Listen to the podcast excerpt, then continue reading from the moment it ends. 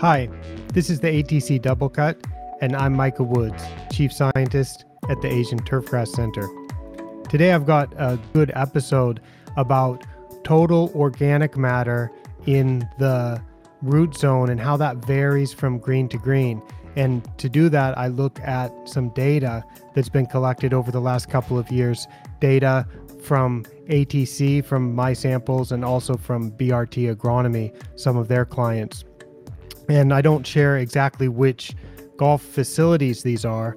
Uh, I anonymize it by a course ID, but by looking at this from both warm and cool season grasses on some different continents, different types of management styles, you can get an idea of what's normal for total organic matter variation right at the surface from green to green on the same facility. Now, before I get into that, I want to just make a note. I've been releasing quite a few of these ATC double cut episodes kind of haphazardly, just about the way that I do on my blog. Um, where I will release something when I have it written and when I'm ready to publish it. And I've been doing the same thing with these double cut episodes. But to me, it seems like that might be a little bit too often. Now, if you think if you think these aren't often enough and you'd want to hear more, please let me know. But uh, what I'm planning to do now is release these on approximately a weekly schedule. So I'm going to start releasing these. The, the plan is to release one every Monday. And in doing so, I'll cover the blog posts that I, I wrote and published in the previous week. And if I didn't do any blog posts that w- week, I may bring up one of the classic ones, one of the most popular ones from the website. And there's hundreds of those on the ATC website. And by doing that, I, I have like an inexhaustible amount of content and things to talk about. And I don't want to overwhelm people with too many videos, too many podcasts, and too many blog posts about stuff. So that's that's the plan. So starting from now, you can expect to to get a new episode on Mondays, and we'll see how that goes. I'm quite flexible about how I'm going to do this, but that's the idea for now. That's for the ATC double cut. I'm going to talk about a blog post that I did last week, and it was in response to a question from Daniel Hahn. He asked me a question on LinkedIn about organic matter, about variability between greens at the same site and he said, Could you explain what your opinion is about the statement if you think greens vary a lot in organic matter, or if you see minor differences? I think that is a very interesting topic. That was his quote, his question. And I replied to Daniel that I think that that is a very interesting topic too, because you you would think that if the greens all have the same grass and they're all managed in the same way, and if you have them all constructed out of the same root zone and you apply the same fertilizer to all of them and and that sort of thing, the organic matter in the greens would be similar or would be all the same. But somebody had made a comment on one of the previous videos that I'd done where they had said that if you have more traffic on certain greens, those greens will have less organic matter. And I think that is very likely to be true because if you have enough traffic, if it's nice sometimes to take things to an extreme, like like a thought experiment. So if we have so much traffic on a surface that the grass dies, it's not going to produce any organic matter. So it seems obvious that as we go in that direction of more and more traffic, it's very likely that those surfaces will have less organic matter. And the surfaces that have less traffic would have more organic matter.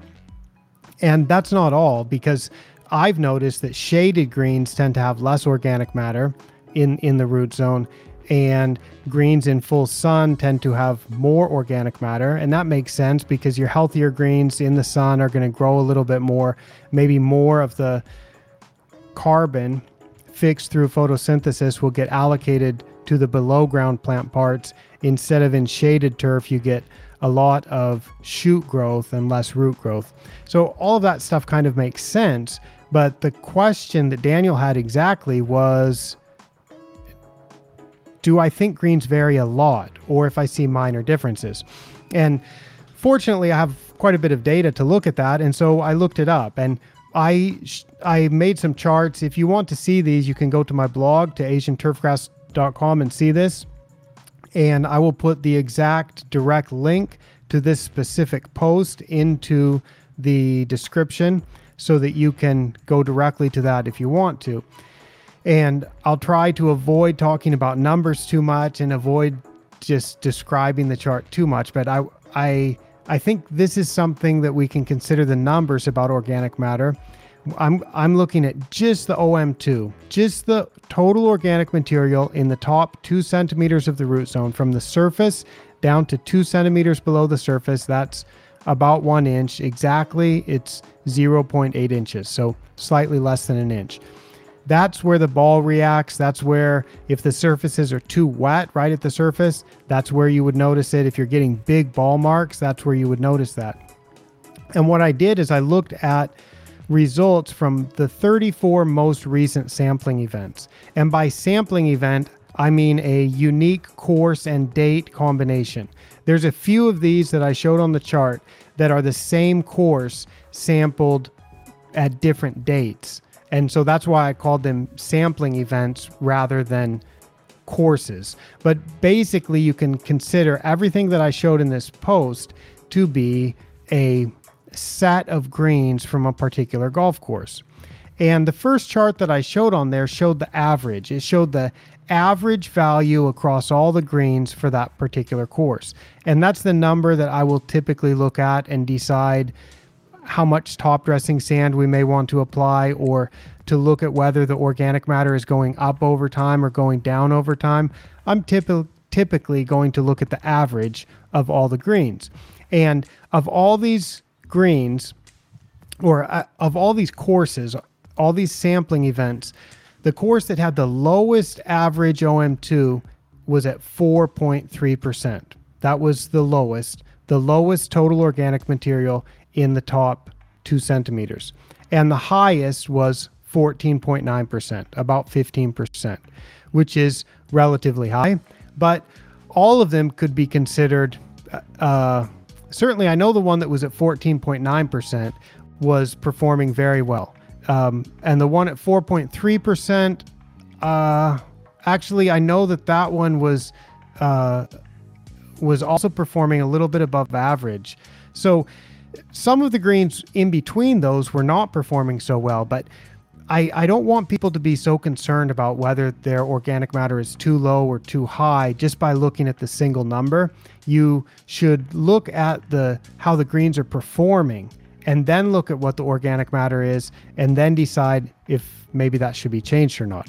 But to get back to the exact question that Daniel had, it wasn't about what the averages were and what the average varied from how the average varied from course to course.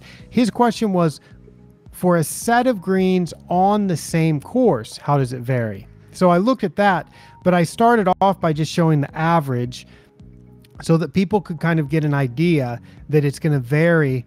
I think it's typical to vary from about 4% up to about 15% on professionally managed, well performing greens.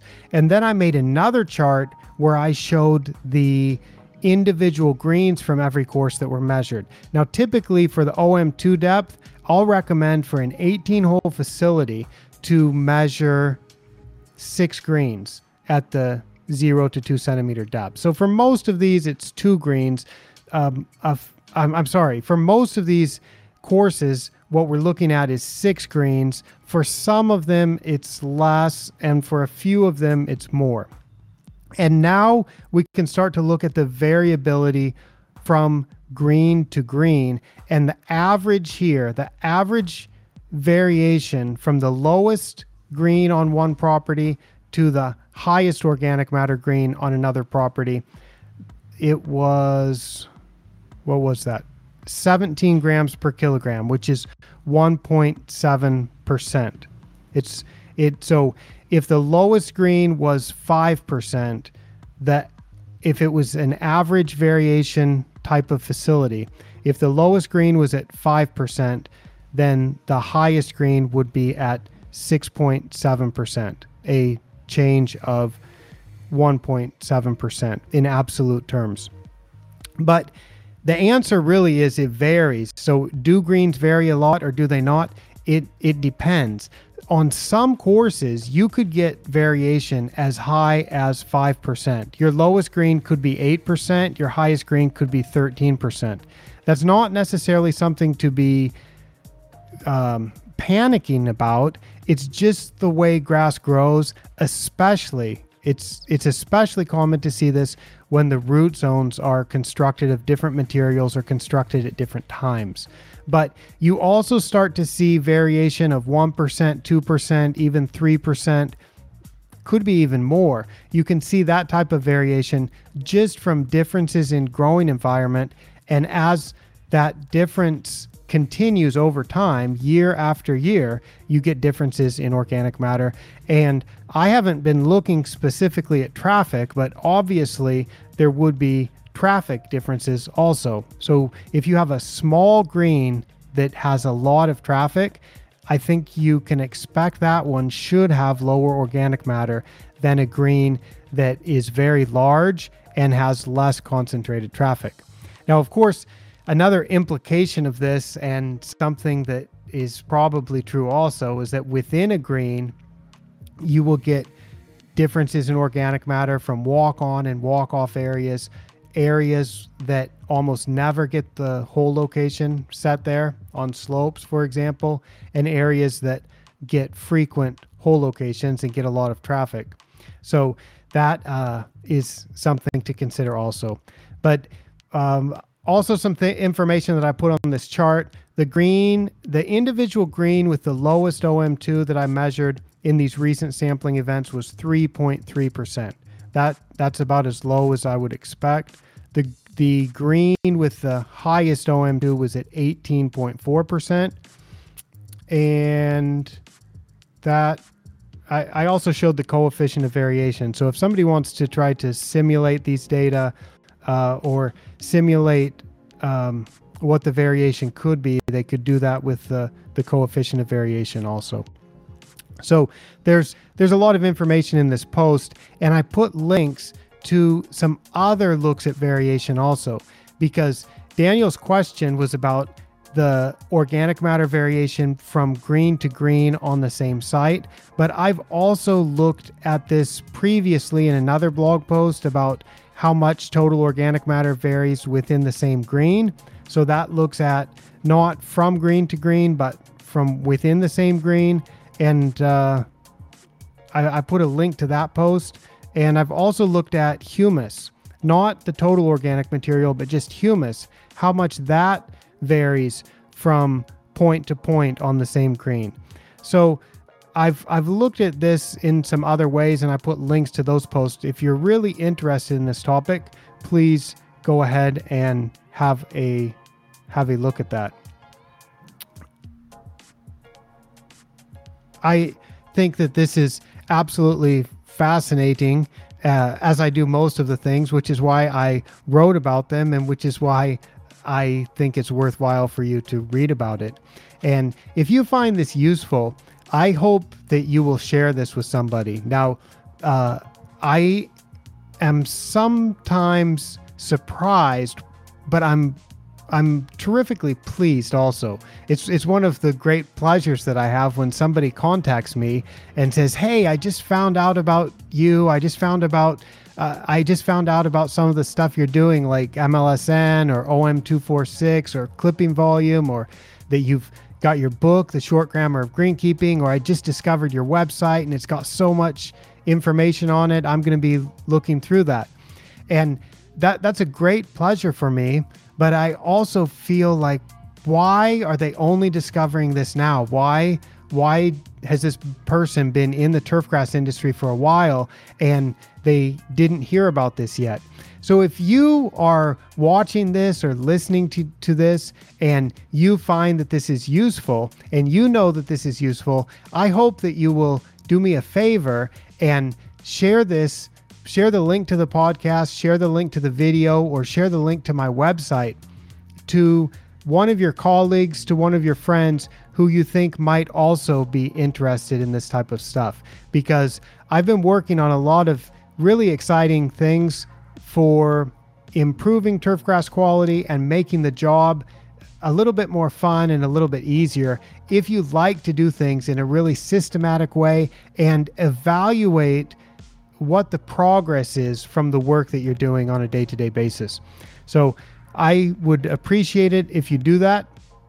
And I thank you for listening and I thank you for watching and I thank you for your interest in these topics. I'll be back again soon with another episode of the ATC Double Cut with another exciting turfgrass topic. Thank you.